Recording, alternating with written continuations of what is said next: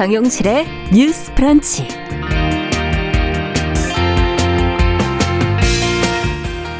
안녕하십니까. 정용실입니다. 임신부가 출산을 하고 나면 대부분 거치는 곳이 산후조리원인데요. 비싼 민간 조리원보다는 이용료가 싸고 서비스 질도 좋은 공공 산후조리원을 예약하기 위해서 이 가족들이 밤을 새워 대기하는 웃지 못할 그런 풍경이 벌어지고 있다고 하죠. 자, 출생률을 높이는 것이 국가적인 과제라면은 수요에 비해서 턱없이 부족한 이 공공산후조리원 많이 만들어야 한다 는 지적이 나오고 있는데요. 얼마나 부족하기에 피켓팅이라는 말까지 나오고 있는지 그 상황 한번 들여다보겠습니다.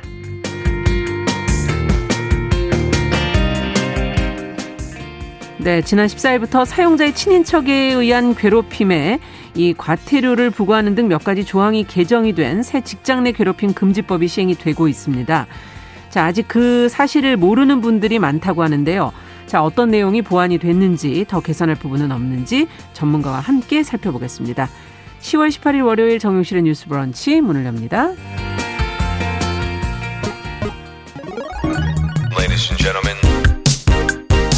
새로운 시각으로 세상을 봅니다. 정용실의 뉴스 브런치 뉴스픽.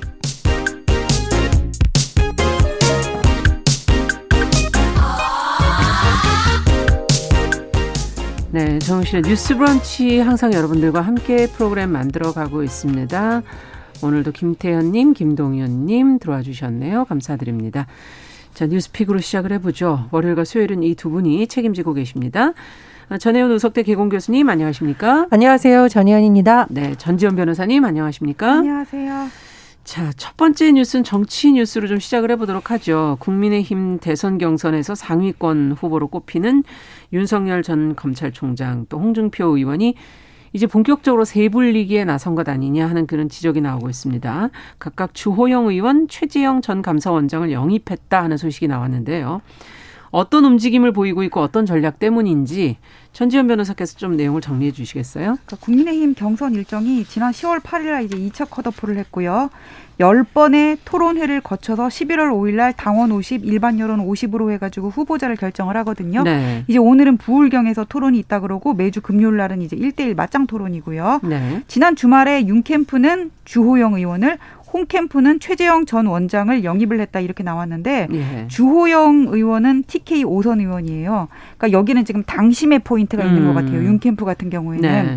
그다음에 홍준표 캠프는 최재형 원장인데 최재형 원장은 윤 캠프에서도 공을 들였다고 하는데 최재형 원장이 홍 캠프로 이제 본인이 그러니까요. 결정을 했고 네. 그 여기는 이제 당심보다는 일반 여론을 음. 타겟으로 한 게 아닌가 싶어요.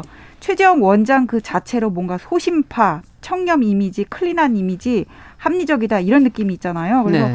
홍준표 후보는 최재형 전 원장의 영입을 가지고 game changer가 될 것이다 이렇게까지 얘기를 음. 했는데 각 캠프에서 이렇게 인재 영입에 열을 올리는 이유는 첫 번째는 뭔가 내가 대세이다 이거를 좀 보여주고 싶은 것 같아요. 네. 그래서 이렇게 세를 불릴수록 어느 정도의 bandwagon 효과 같은 거를 음. 노리는 면이 있는 것 같고 두 번째는 당원 투표 50, 일반 여론 50 비중이다 보니까는 그렇죠. 당원 당심 같은 경우에는 어떤 조, 조직력이 좌우를 하는 측면이 분명히 있거든요. 예.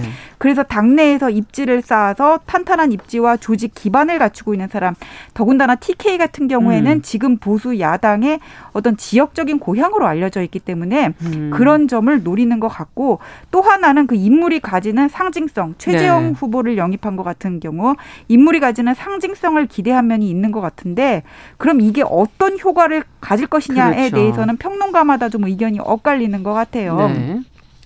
그러니까 지금 예를 들면 뭐 이게 어떤 예를 들어서 홍준표 후보 같은 경우에는 여기에 많이 평론가들의 어떤 평론이 나오고 있는 것 같은데 최재형 원장을 영입한 게 일종의 turning point가 될 것이다 이렇게 음. 보는 사람들이 있는 반면에 최재형 원장이 과거 감사원장 할 때랑 정치판에 들어와서 또 이제 이미지가 어떤 달라진 부분도 있는 거고 네. 그 다음에 당내에서 입지가 탄탄하지 못했기 때문에 큰 영향이 없을 것이다 뭐 이런 평론도 엇갈리고 있는 것인데 음. 옆에 주위 사람보다는 뭐 주인공이 중요하겠죠 그렇죠. 제 생각은 그렇습니다. 네 어쨌든 전략은 전혀 다르군요. 윤 캠프는 당심, 홍 캠프는 여론 지금 뭐 이렇게 지적을 해주셨는데 자, 어떻게 보십니까? 전혜영 교수께서는. 그러니까 사람들이 많이 몰려드는 게 후보로서는 굉장히 반갑고 좋은 일인데요. 음. 이번 선거에서 큰 영향력은 발휘하지 못할 거라고 저는 전망을 합니다. 어. 그 이유는 지금 들어오는 인물들이 엄청나게 정치판에 있어서 그러니까 전 국민적으로 봤을 때 예. 보수당 내에서가 아니라 굉장히 반향이 있거나 어떤 음. 상징적인 정책을 이끌었던 인물이라고 보기엔 조금 애매한 부분이 있거든요. 네. 기성에 있던 국민의힘의 기반을 뒀던 정치인들이거나 음. 그나마 이제 최재형 전 감사원장이 신인에 속하는데 최재형 전 감사원장은 오히려 정치판에 들어오기 전에 더 조명을 받았고 아. 들어오고 나서는 의외로 뒷심을 발휘하지 못했다는 평가가 더 많습니다. 그래서 네. 최재형 전 감사원장 주변에도 사실은 조혜진 의원이라던가 김영우 의원처럼 의회 경험이 굉장히 풍부하고 그랬던 음. 의원들이 들어갔지만 크게 선전은 못했거든요. 네. 그래서 변호사님 말씀하신 것처럼 결국은 후보가 주인공이고 후보의 역할이 굉장히 더 중요한 선거라고 저는 생각을 하고요. 음. 특히나 이번 선거는 코로나19 선거이기 때문에 조직력도 중요하지만 후보가 어떻게 하냐에 따라서 여론이 움직일 가능성이 그렇죠. 높거든요. 그래서 네. 그렇게 전망을 하고요. 두 번째 포인트는 이게 윤석열 전 총장의 캠프가 지금 굉장히 큰 매머드급이라고 계속 보도가 나오고 예. 있습니다. 전현직 의원이 66명 이상이고 직함을 가진 사람은 수백 명이라고 하는데 음. 아마도 윤석열 전 총장이 여의도 정치의 경험이 없기 때문에 상대적으로 경험이 많은 인물들을 필요로 음. 하는 것은 전략상 필요하다. 그러나 다만 주의할 것이 있는데 최근에 캠프 대변인단을 좀 정리했다는 소식이 들려요. 그게 어. 아마 윤석열 전 총장을 방어하기 위해서 한 말들이 오히려 약간 냉소적 반응을 일으키거나 네. 논란이 되는 경우가 많습니다. 뭐 예를 들면은 그 손에 왕자 썼을 때도 음. 이것을 이제 캠프 관계자가 나와서 방송에서 손가락 위주로 씻는다 이런 게 오히려 음. 더 논란이 됐었잖아요. 그렇죠. 그래서 아마 저, 예, 그래서 네. 좀 조직을 정리한 것 같은데 제가 보기에는 이런 게 좀 필요하다고 봐요. 음. 그러니까 어, 경험이 풍부해서 좋은 정치를 할 가능성도 있지만 경험이 풍부하기 때문에 시대의 흐름이라던가 후보와의 생각이 일치하지 않는 점도 있거든요. 그렇죠. 그래서 혼선을 줄이기 위해서는 오히려 캠프 내부를 메시지를 조금 더 간결하게 하고 음. 조직도 너무 자리 위주로 돌리다 보면 또 분명히 사고가 나는 경우도 있습니다. 그래서 네. 그런 전략이 필요하다고 보고요. 홍준표 후보 같은 경우에는 초기에 단기 필마라는 말이 나올 정도로 음. 혼자서 많이 뛴, 어, 뭐 그런 전략을 쓰다가 최근에. 숫자가 적죠. 그렇죠. 네. 이제 최근에 좀 영입을 하고 있는데 다만 홍준표 후보가 뭐 SNS나 여러 가지를 음. 통해서 본인이 직접 대국민 음. 메시지를 내거나 상대 후보를 비판하는 게 그동안 효과를 발휘했는데 문제는 최근 들어와서 여기 와서 좀 우려 여론도 많이 제기가 되고 음. 있습니다. 그래서 오히려 전 국민을 상대로 이제 뭐 정책 경쟁이나 할 때는 그런 개인기 같은 그런 거보다는 아. 오히려 캠프 내에서 좀 정제된 많은 인물들을 영입했으니까 네. 뭐 좋은 정책 경쟁을 하거나 이런 데서 좀 주도권을 잡으려는 시도를 하면 어떨까 그런 생각이 듭니다. 네. 어쨌든 두 분 다 공통적인 부분은 본인 경쟁력이 이제는 좀 중요하다. 특히 코로나19 상황에서 그전과의 선거 방식 자체가 좀 달라질 것이다. 이런 지적들을 해주셨어요. 좀 더 첨언을 해주신다면요. 그 장이 서면은 물건을 파는 사람, 구경하는 사람 음. 몰리 있잖아요. 네. 정치판의 남대문 시장은 이제 대선 장이거든요. 그렇죠. 그러면 후 캠프마다 이렇게 사람들이 모이게 되는데, 음. 근데 누가 어느 캠프에 들어가는 것 자체를 비난할 생각은 없어요. 네. 하지만 국민들이 보기에 이게 이합 집산처럼 보이는 거는 분명 문제가 있거든요. 음. 캠프에 들어가서 어떤 후보를 지지를 한다면은 분명 뭐 가치를 공유하였던가 아니면은 그럴 만한 명분이 있어야 되는데 그렇죠. 왜 하필 사람들은 상대적으로 지지율이 우위에 있다고 알려진 캠프랑 꼭 가치를 공유하는지 음. 그 점은 잘 의문이에요. 예. 그래서 해마다 이렇게 대선이 있을 때마다 사람들이 몰리는데 그거는 솔직하게 말하면은 대통령이 되고 나서 인사권을 행사할 수 있는 자리가 수천 개에 이른다고 음. 하잖아요. 그 어떤 순수한 대의 명분 이런 거를 떠나서 나중에 정권이 바뀐 이후에 이후 대통령 때의 어떤 자기 포션을 바라는 마음이 음. 없다 이렇게 저는 단정할 수는 없다고 봐요. 네. 하지만 국민들은 그런 거에 대한 study가 이미 많이 저는 돼 있다고 생각을 하거든요. 그동안에. 그래서 이게 무슨 뭐 막 네. 여기 사람들이 모였다 이렇게 세 경쟁을 하고 과시를 하는 게 음. 분명히 긍정적으로 positive한 효과만은 나타낼 수 없다 그런 생각이 들고요. 네. 지금 대변인 뭐 윤석열 캠프 같은 경우에 정리했다고 했는데 숫자보다는 얼마나 많이 모였나 보다는 어떤 사람이 어떤 일을 하느냐가 음. 그 후보의 당선에 더 기여를 할 것이라고 봅니다. 네. 숫자만은 중요한 것이 아니다. 명분과 그리고 또 들어가는 사람 입장에서는 명분과 가치가 과연 어디 있느냐도 사람들이 지켜보고 있다. 이런 지금 지적을 해 주셨어요. 전혜영 교수께서는 또 어떻게 보십니까? 저는 국민의힘에서 지난 서울시장 선거 때 오세훈 후보가 결국 최종 후보가 됐잖아요. 그랬죠. 사실은 그때 나경원 후보 측이 굉장히 탄탄한 인물들을 많이 네. 영입했거든요. 뭐 네. 전현직 장관 비롯해서 그런데도 불구하고 오세훈이라는 인물이 됐다는 것은 그 사람이 꼭 그렇다고는 단정할 수는 없지만 음. 어, 기존의 강성 보수를 이끌었던 지도부에 대해서 불신이 쌓이면서 상대적으로 아. 상대적으로 그동안 정치권에 덜 나섰던 인물에 대해서 관심이 쏠렸다고 보고요. 예. 또 정말 중요한 대선을 치러하는 당 대표를 선거할 때도 어, 국회의원 경험이 없는 이준석 대표를 당선시켰단 말이에요. 그렇죠. 그래서 국민의힘의 어떤 지지를 보여줬던 민심이 관통하는 키워드를 대선 주자들이 좀 이어갔으면 음. 하는 바람인데 음. 최근에 보여주는 모습은 오히려 옛날에 나왔던 대선의 아. 모습이 좀 반복되는 거 아닌가 생각이 듭니다. 그래서 네.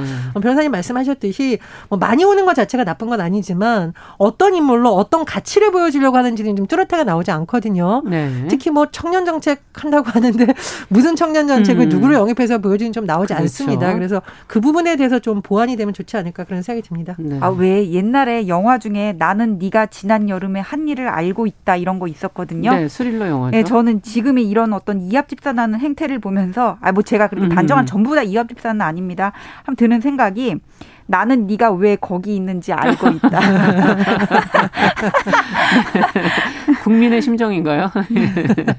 네. 아, 그리고 뭐 한마디만 더 네. 덧붙이자면 네. 저는 이제 현장에서 가끔 이게 여야를 막론하고 음. 피해자 보호 때문에 어떤 사건에 특정 사건에 음. 연루되었거나 특정 사건을 제대로 처리하지 않았던 인물들이 누구인지를 불가피하게 알게 된 경우가 있습니다. 그렇죠. 그런데 대선이나 지방선거 앞두고 갑자기 인재영입이라고 나온 사진을 봤는데 예. 그 사진에 그런 인물이 들어갔을 때 이 사건 처리를 위해서 노력했던 사람들이 음. 정말 자괴감을 느끼거든요. 네.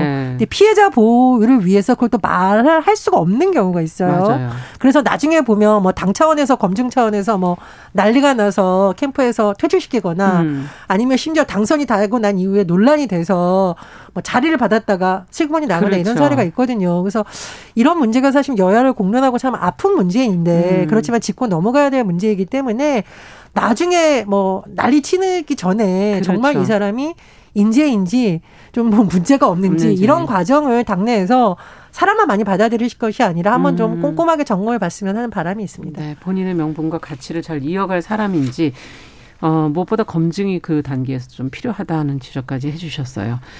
자, 어쨌든 어 세불리기와 더불어서 또 변화를 요구하는 그런 여론의 흐름도 또 잘 읽어야 되지 않겠는가 하는 어, 입장을 얘기해 주셨고요. 앞으로 좀 더 지켜보면서 또 어, 대선 관련된 내용 저희가 계속 어, 방송해 드리도록 하겠습니다. 자, 두 번째 뉴스는 어, 출산을 앞둔 지금 임신부와 가족들이 공공 산후조리원 예약을 하려고 어, 사진을 보니까 텐트도 쳐놓고 차박도 하면서 이 대기를 한다는 보도가 지금 몇 가지 나오고 있습니다. 어떤 상황이길래 이렇게 가고 있는 건지 또 왜 이렇게까지 몰려야 하는 건지 안 그래도 뭐 출생률은 줄고 있다 뭐 이렇게 얘기들은 나오고 있는데도 불구하고 이건 어떻게 된 상황인지가 조금 궁금하네요. 전혜영 교수께서 좀 정리해 주시죠. 예, 요즘 공공산후조리원 피켓팅 복불복 네. 이런 말이 많이 나온다고 하네요. 저는 이 피켓팅이 우리 왜 피켓 들고 시위할 때 피켓팅인 줄 알았어요, 처음에. 근데 그게 아니라 조금 격렬한 용어인데 피가 튀는 전쟁터 같은 티켓팅이다. 즉 아. 입소하기가 너무 너무 어렵다. 그래서 피자가 앞에 붙은 네, 거거든요. 그렇습니다. 보통 공공 산후조리원이 매달 1일 방문이나 아니면 뭐 이뭐 뭐 인터넷 이런 방법으로 예약을 받는데 워낙 경쟁이 치열하다 치열하다 보니까 입소 희망자들이 아까 사진 설명해 주셨듯이 산후조리원으로 물러서 텐트 치면서 음. 밤을 새우고 차에서 밤을 새우고 이런 현상이 지금 나오고 있다라고 합니다. 근데 왜 그럴까? 이건 산후조리원 복불복이라는 말과 연관이 되어 있는데요. 네. 공공 산후조리원에 대해서 호감이나 이용 만족도가 되게 높다고 알려져 있어요. 아. 일단 비용이 예를 들어서 경기도 한 공공산후조리원은 2주 이용에 168만 원이라고 하는데 네. 보통 민간에서 하는 곳은 189만 원인데 많게는 뭐 수십만 원까지 차이가 많이 난다고 합니다. 네. 비용도 비용이지만 최근 들어서 코로나19 때문에 왜 안전에 대한 관심이 더 높아졌잖아요. 음. 근데 공공산후조리원은 상대적으로 의료진도 잘 갖춰져 있고 음압시설을 비롯한 여러 의료시설이 잘 갖춰져 있다는 인식 네. 때문이라고 합니다. 그런데 제가 복불복이란 말을 드린 이유는 이렇게 많은 산모들이 공공산후조리원에 가고 싶어 하지만 실제로 복불복이라는 말이 나올 수밖에 없는 것은 민간 산후조리원이 491개인데요. 네. 지금 언론 보도를 보면 공공산후조리원은 13곳 정도밖에 안 된다고요. 13곳? 예, 그렇습니다. 한 그러니까 지역의 얘기입니까? 전 우리나라 전체. 전체 예, 그렇습니다. 전체 13개입니까? 네. 그러니까 민간의 2.6%밖에 안 되다 보니 예. 산모는 많은데 공공산후조리원은 너무 적어서 어 밤새워서 줄 서가면서 지금 여기 들어가려고 하고 있고요. 공공 유치원, 공립 유치원이 떠오르기도 하네요. 좀. 그렇습니다. 네. 예, 예. 근데 이렇게 지금 되고 있는 수준이라고 하는데 그래서 이 문제에 대해서 좀 검토가 필요하다는 지적이 음. 나오고 있는 상황이고요. 근데 문제는 어 이게 지자체에서 어 운영하는 방식이 되게 많습니다. 제가 좀 살펴보니까 예를 들어서 모 광역단체나 지자체의 관계를 보니까 네.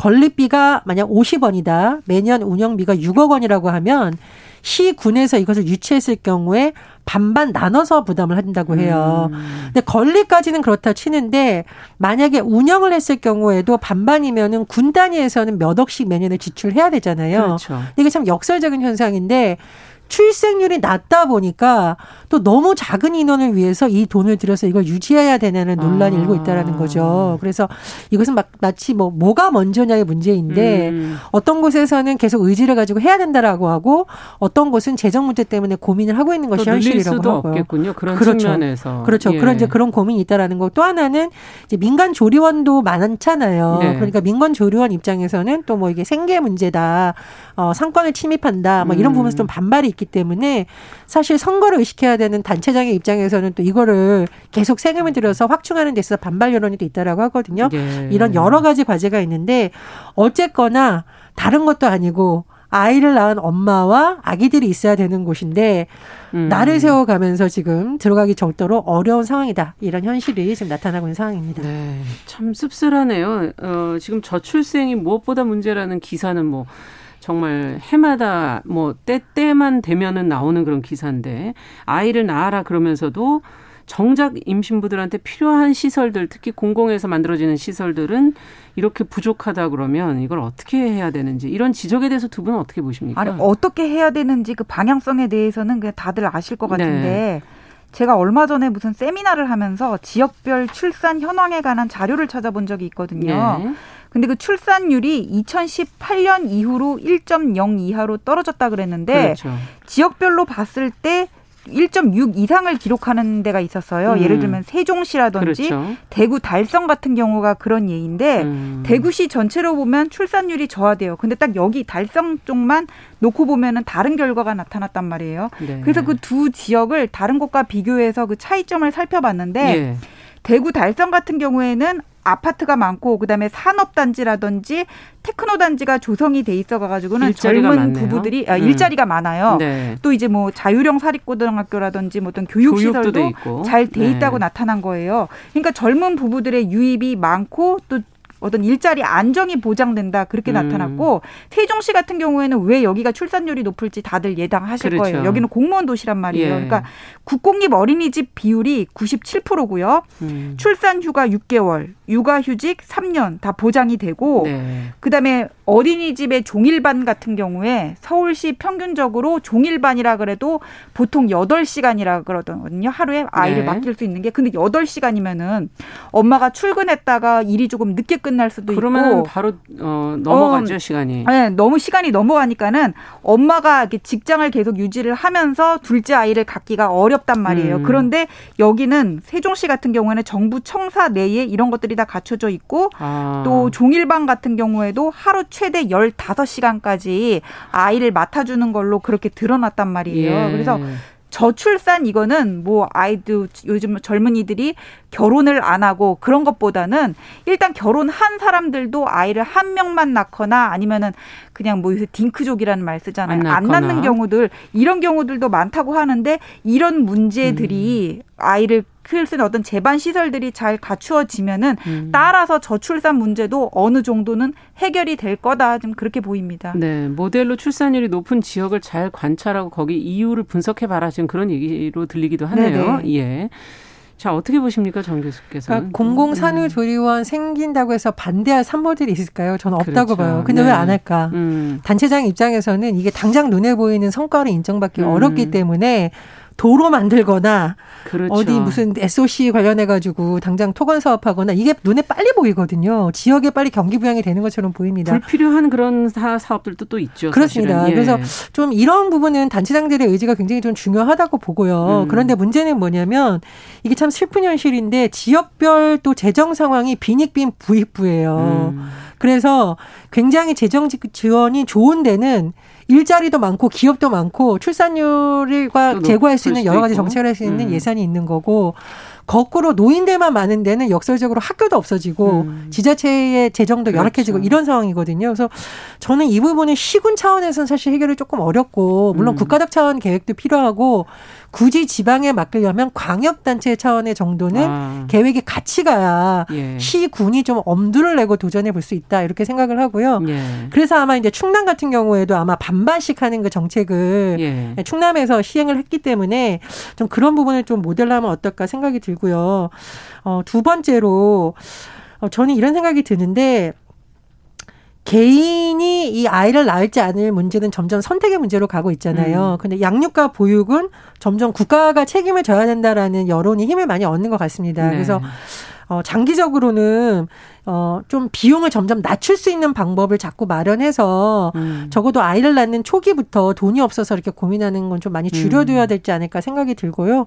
그리고 마지막으로 드리고 싶은 말씀은 어, 공공 산후 조리원에 대해서나 이런 부분에 대해서 언론에서도 적자라는 용어를 쓰는데 산후 조리원에서 흑자가 나는 게 더 이상한 거 아닙니까? 음. 그것도 공공 산후 조리원에서 그렇죠. 예. 그래서 이 산후 조리원에 들어가는 비용을 너무 적자 흑자의 개념으로 볼 게 아니라 마치 우리가 양로원에 들어가는 돈을 적자 흑자로 비교하진 않잖아요. 음. 그런 차원에서 계속 접근하는 것이 좀 필요하다고 생각이 듭니다. 네, 공공에서의 그 평가의 문제 지금 또 얘기해 주신 예산의 문제는 어떻게 음. 또 광역 단체로 좀 넓혀서 생각해 볼 수 있지 않겠는가 하는 지적을 해 주셨고요.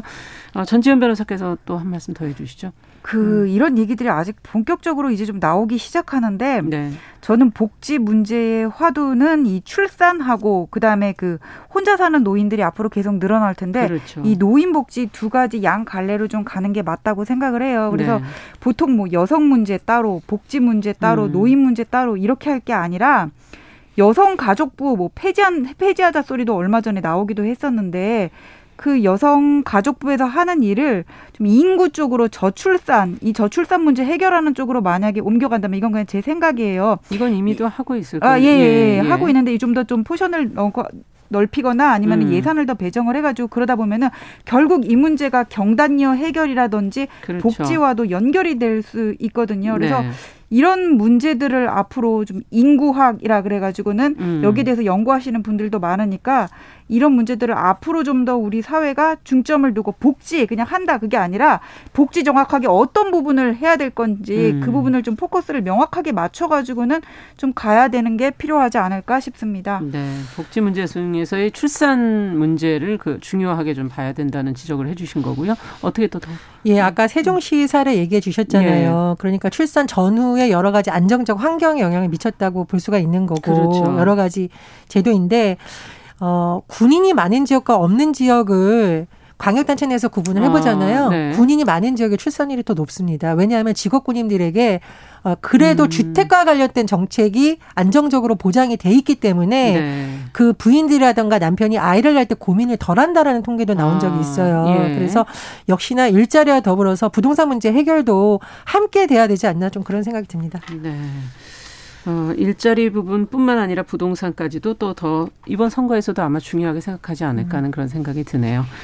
자, 오늘 두 분 말씀 여기까지 듣도록 하겠습니다. 앞으로도 저희가 어, 저출생 문제는 계속 좀 어, 관심을 가지고 제도적인 부분을 어, 지적을 또 해보도록 하죠. 자, 오늘 뉴스픽 전지현 변호사 전혜영 교수 두 분과 함께했습니다. 말씀 잘 들었습니다. 감사합니다. 감사합니다. 감사합니다. 자, 정용실의 뉴스 브런치 1부 마치고 잠시 후 돌아오겠습니다. 11시 30분부터 일부 지역국에서는 해당 지역 방송 보내드립니다.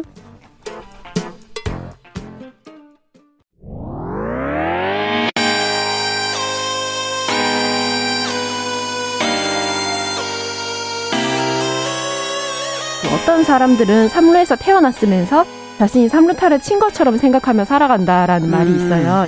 3분 즉석카레 만들듯이 법안을 뚝딱뚝딱 잘 만들어내시는 분들이 왜 여기에 대해서는 음. 이렇게 직무유기를 하고 있을까 그런 문제가 들고 따끔하게 예. 여성 팬티에 달려있는 정체불명, 의미불명의 리본에 대해서 생각을 하게 됩니다. 도대체 이 아이는 왜 있는가? 경쾌하게. 정말 그런가요?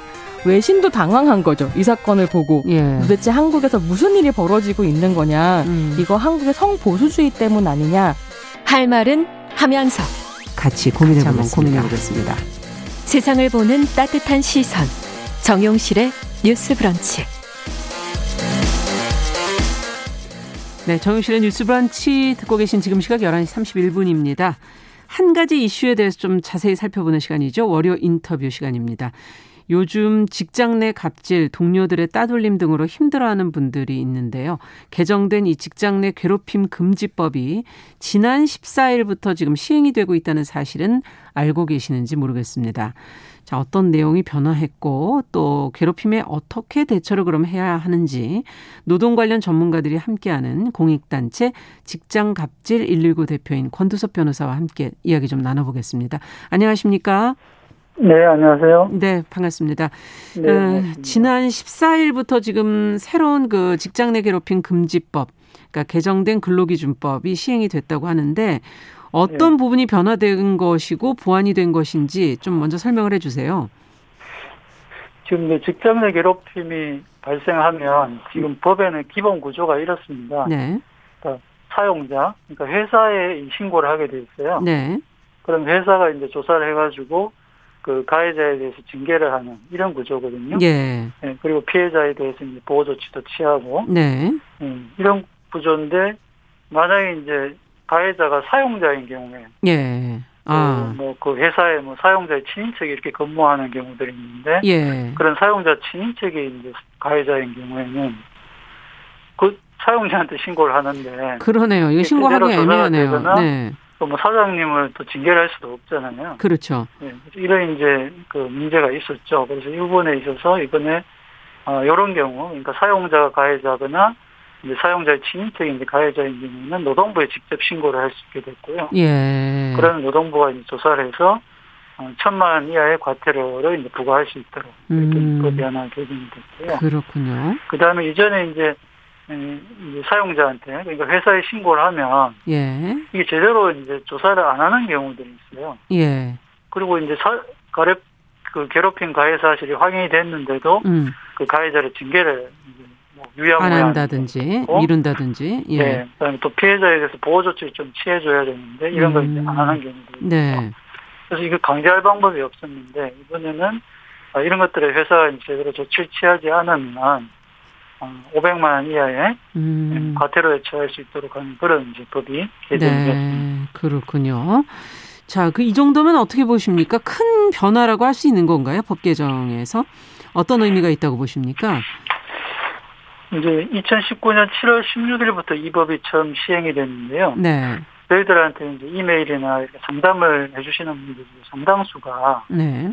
가해자가 이제 뭐 사장이라든지 음, 사용자의 친인척이라든지 또 신고를 했지만 제대로 이제 조사가 이루어지지 않고 있다. 음. 이런 하소연들이 많았거든요. 아. 네, 여기에 대해서 이제 노동부가 직접 개입을 해서 뭔가 어, 제재도 가할 수 있는 이런 이제 법이 음, 도입이 됐기 때문에 네. 일정하게 좀 기존의 법이 조금 더 실효성 있게 어, 보완되지 않았나 그렇게 생각이 듭니다. 네, 그동안 현실 속에서 나왔던 어떤 문제점들이 좀 반영이 된 것이다 이렇게 좀 볼 수가 있다는 말씀이시네요. 네, 네, 그렇습니다. 자, 그런데 법이 개정됐다는 사실을 모르는 직장인들이 많다고 하는데 이 뭐 조사 결과나 실태 조사한 게 내용이 있습니까? 네, 지난달에 저희가 그 공공상생연대 기금이라는 곳하고 같이 설문조사를 했거든요. 예. 직장인 1000명 대상으로. 네. 근데 이번에 이런 내용으로 법이 개정된 사실을 알고 있느냐 이렇게 여쭤봤더니 70, 73% 그러니까 10명 중에 7명은 모르고 있다 이렇게 답변을 하고 있어요. 네. 정부가 조금 더 입법 개정된 내용에 대해서 어, 적극적으로 이렇게 좀 알리는 음. 그런 역할이 좀 필요할 것 같습니다. 그러네요. 이법 음. 개정을 모르면 아는 것과 달리 대처 방식에 차이가 오지 않겠습니까? 어떻게 네. 보십니까?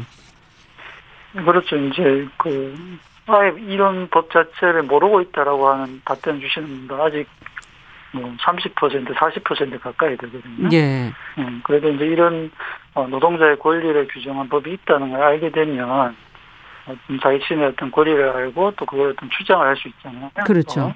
법적 절차에 따라서 어떤 대응을 할 수도 있고 음, 그래서 차이가 크겠죠. 네. 자, 법이 개정돼서 이제 과거보다는 나아지겠다는 기대를 해보게 되는데 그래도 사각지대가 있다 하는 그런 지적이 있어요. 네네. 어떤 곳이 어떤 직종들이 여기에 사각지대에 돼 있는지 포함이 되지 이 법 안에 포함이 되지 않게 된 건지. 그러니까 이 법에 아직 적용을 못 받는 분들이 계세요. 네. 4인 이하, 그러니까 5인 미만 사업장에 근무하는 노동자 수가 지금 378만 명 정도 되거든요. 네. 그런데 5인 미만 사업장에 근무한다고 해서 괴롭힘을 당해도 되는 건 아니잖아요. 그렇죠. 그리고 이걸 5인 미만 사업장에 적용한다고 해서 어떤 뭐 영세하다고 해서 돈이 더 드는 일은 아니지 않습니까? 네.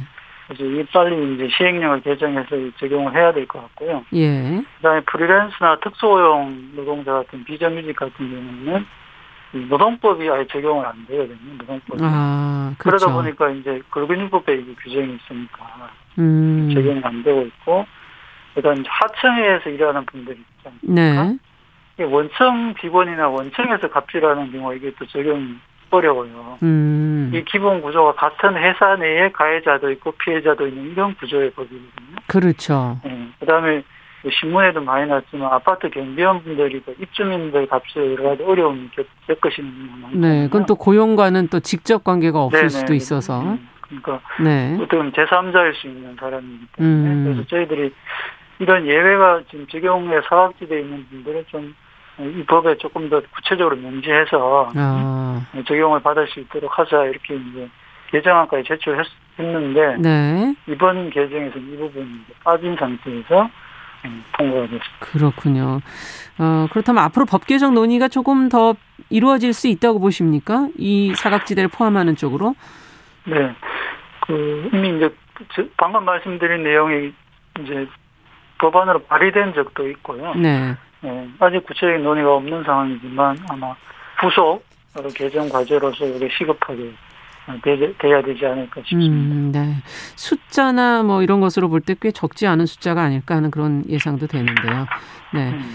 자, 어쨌든 다양한 직장 내 괴롭힘 사례들이 있지만 이 법적으로 이 괴롭힘으로 인정받는 것을 알아야지 될 텐데요. 네. 어떤 게 그 조건 요건들이 되는 겁니까? 충족할 수 있는. 이게 이제 법적인 절차가 되잖아요. 뭐 네. 신고를 네. 하더라도 그렇고. 근데 증거가 없는 경우가 많습니다.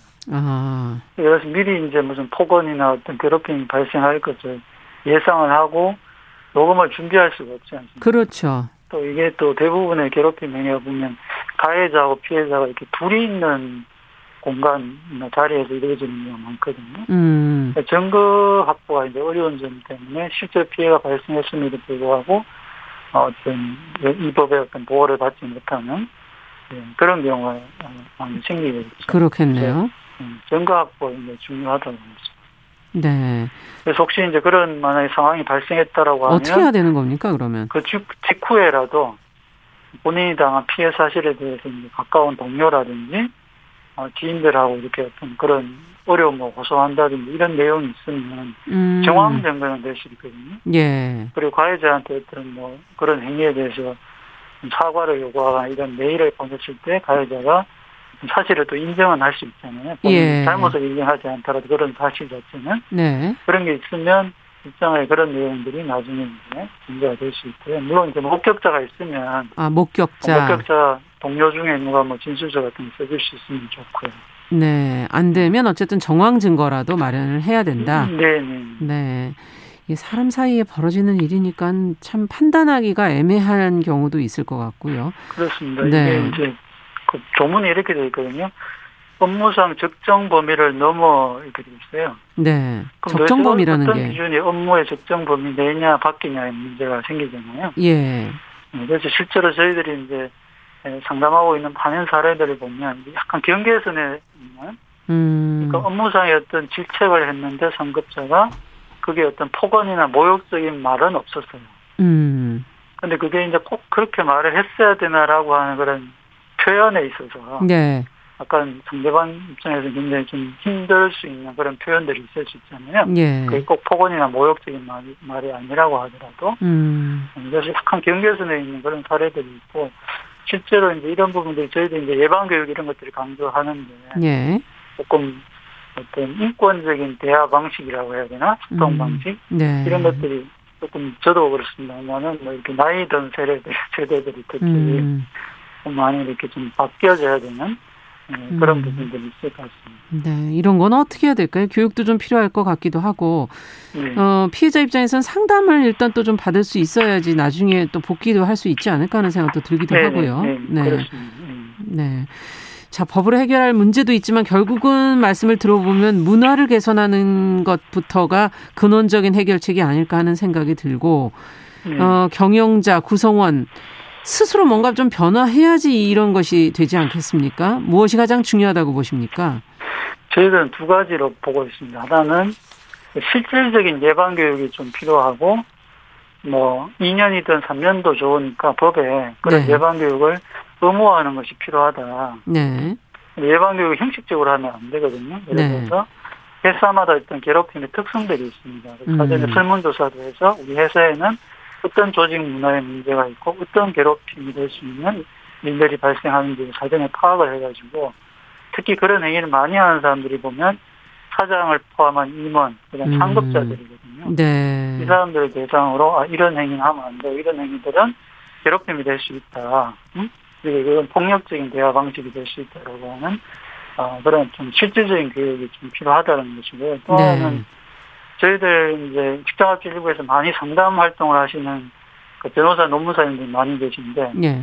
이분들이 모여서 이제 얘기를 들어보면 이구 동성으로 하시는 말씀이 정말 노조가 필요하다. 음. 법에는 다 이제 권리가 이렇게 규정이 되어 있지만 노동자들이 이제 피해자가 어떻게 보면 이제 일평 직원들이 많잖아요. 네. 이분들이 상급자나 어떤 뭐 임원이나 이런 사람들의 어떤 가해 행위에 대해서 회사에 신고하거나 아니면 노동부에 신고하는 너무 어렵다는 거예요. 음. 내가 그 회사를 어떤 그만둘 각오를 하지 않고서. 그렇죠. 네, 음. 그래서 이런 어떤 피해가 발생했을 때 어, 개인이 어떤 오롯이 대응하는 것이 아니라 노동조합이라고 하는 탈의가 있으면 음. 피해자에 대한 어떤 차후의 불이익이나 이런 것도 보호해 줄 수 있고 네. 또 근본적인 어떤 회사 내 조직 문화 개선이나 제도 개선도 또 이끌어낼 수 있고 그래서 결론적으로 참 저희들 아, 노조가 많이 만들어졌으면 좋겠다 이런 얘기들을 저희들끼리 모이면 음. 네, 많이 하고 있습니다. 네, 그만큼 개인이 조직에 큰 조직에 대항해서 하는 건 참 쉽지 않은 일일 것 같고요. 네, 네 그렇습니다. 어, 앞서 얘기해 주신 것처럼 임원 스스로가 또 그 교육을 하고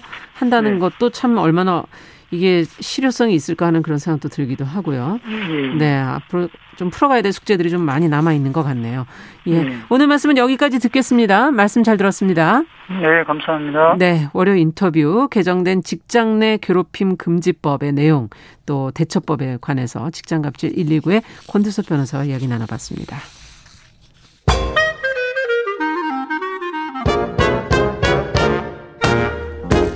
모두가 행복한 미래 정용실의 뉴스 브런치.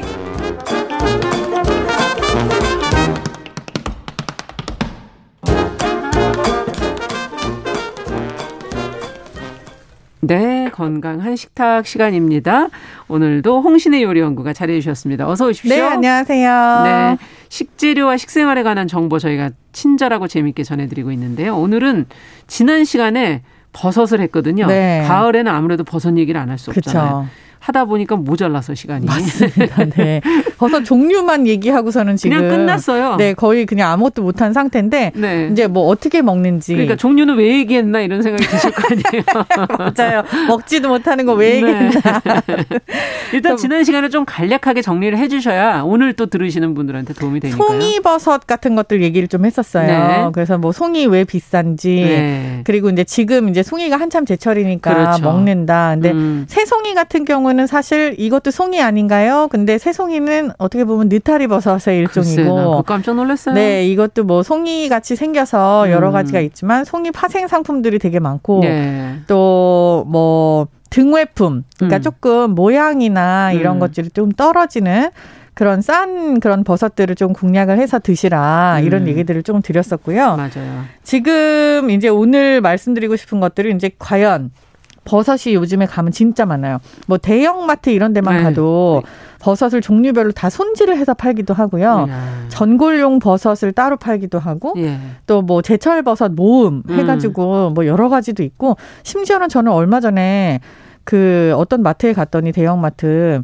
쌀이버섯은 야생버섯이거든요. 아. 이런 것들도 팔고 있더라고요. 어, 그럼 구에다가 파는 거군요. 그렇죠. 비싸요. 네. 근데 굉장히 좋은 가격에 어. 아마도 이제 제철이다 보니까 이런 마트들에서도 조금 생산자하고 직거래를 해서 그렇죠. 좋은 버섯들을 스매를 해가지고 고객들한테 음. 직접 연결하는 이런 현상들이 생기고 있는 것 같아요. 네. 음. 이런 시기에 그렇다면 이런 버섯을 샀어요. 네. 그럼 어떻게 해야 됩니까? 버섯이 먹어요? 새우로 먹어요? 맛있죠. 맛있죠. 다 좋아요.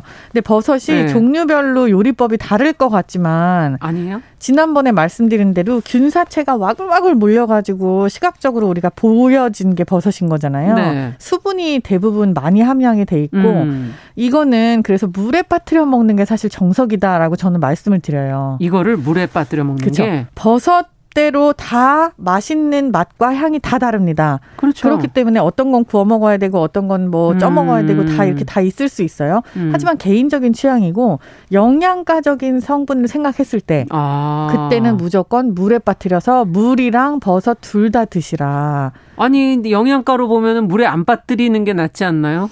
대부분 이게 물에 녹아 나오는 영양 성분들이 진짜 많아요. 아. 그래서 전골로 드시는 거를 제일 많이 추천을 그렇군요. 해드리고요. 버섯 전골. 지금은 버섯이 한 종류만 나오는 게 아니라 정말 여러 종류가 막 다 포진해 네. 있잖아요. 그러니까 다양한 버섯을 만약에 즐기고 싶으시다 어. 이럴 때는 버섯을 전골로 어. 그리고 마지막에 이제 국수 같이 휘 끓이셔갖고 남아 있는 그 국물에 빠뜨려 있는 저, 그 음. 국물하고 버섯 찌끄러기까지 다 같이 집어서 드실 수 있게 음. 전골로 드시는 게 사실은 전 제일 정석이다라고 말씀을 드리고 그렇군요. 그러면 송이 같은 비싼 것도 물에 빠뜨려 먹어야 되니까 그러니까 너무 아까워서 물에다 못 넣잖아요. 근데 어떻게 보면은 물에 넣어서 드시는 게 국물도 너무 좋고 능이도 아. 마찬가지잖아요. 아. 국물 자체도 너무 향기로워지고 그렇죠. 국물이 버섯도 더 살아나고 음. 되게 좋지만 아깝다라고 하시는 분들은 구워 드시거나 아니면 생으로 음. 손으로 쪽쪽 찢어가지고 그냥 소금 참기름만 해서 드시는 것도 아. 너무 향기롭고 맛있죠. 예. 그러면 버섯 전골 할 때는 어떻게 합니까? 버섯 전골은 따로 육수가 요리법은 안... 알려주고 가셔야 돼요. 아, 네, 그럴게요. 네. 예. 육수를 사실 따로 안 하셔도 돼요. 근데 버섯만 들어가지고 버섯만 가지고도 채소도 좀 넣으시잖아요. 음. 충분히 우러나기 때문에 되게 좋지만 음. 우리가 또 익숙하지가 않아요. 버섯만 우려갖고 먹는 육수가. 그쵸. 그러니까 그냥 다시마나 멸치 육수를 같이 사용을 하시면 제일 시원하고요. 네. 고기 좋아하시면 고기 육수도 괜찮아요. 음. 따로 육수를 내지 않으시고 그냥 여기다 같이 다 넣으시면 돼요. 버섯 아, 넣을 때. 네. 고기 같은 경우에는 뭐 얇은 차돌박이라든지 어. 기름이 싫으시면 양지머리 같은 거 얇게 썰으셔서 음. 국거리로 해가지고 넣고서는 같이 끓여서 드시고 음. 버섯은 오래 끓이시는 게 아니에요.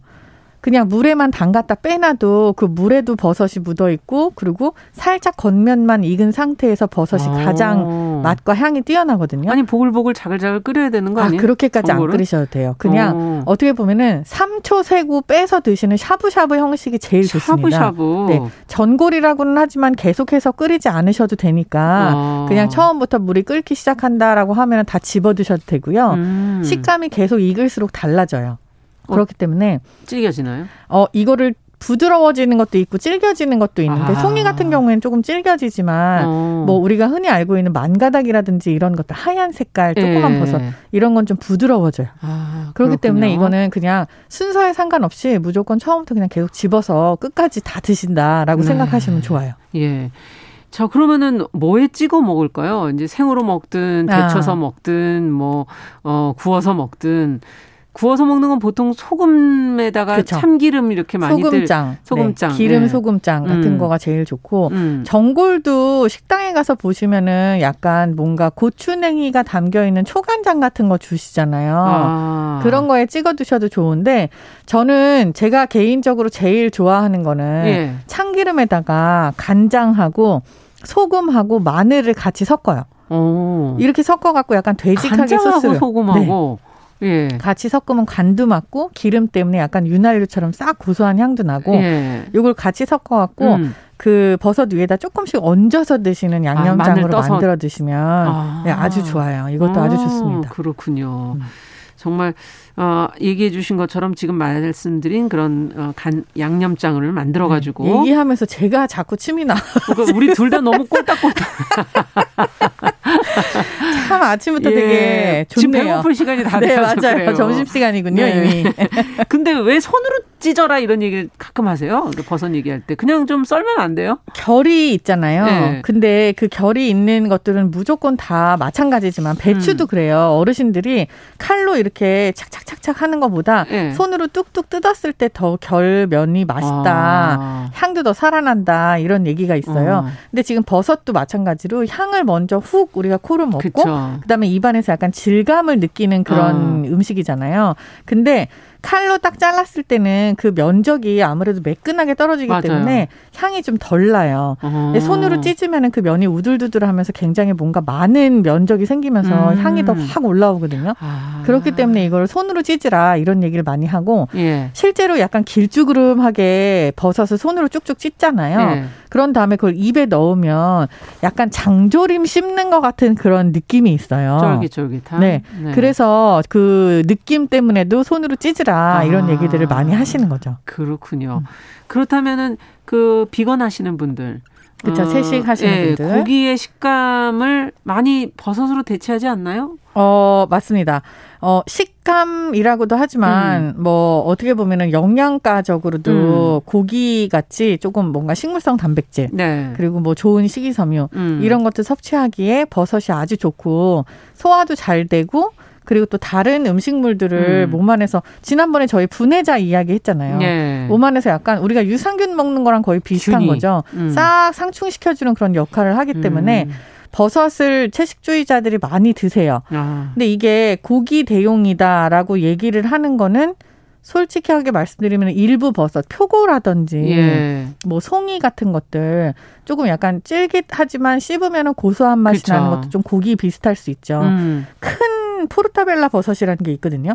근데 이게, 음. 이게 모자 버섯이라고 하는데 네. 약간 표고 버섯의 완전 큰 형태예요. 어. 근데 이거 같은 경우에는 구워서 먹으면 실제로 약간 스테이크 어, 스테이크 비슷한 그런 맛이 있어요. 어. 그래서 뭐 비건이나 채식하시는 분들이 예. 버섯을 그런 음. 고기 대용으로 사용할 수 있다. 이렇게는 알려져 있죠. 그렇군요. 그 어, 육수 낼 때는 근데 딴 때랑 달리 네. 아까 뭐 살 3초만 물에 넣어도 된다라고 네. 살짝 데쳐 먹어라 이렇게 얘기해 주셨는데 그렇죠.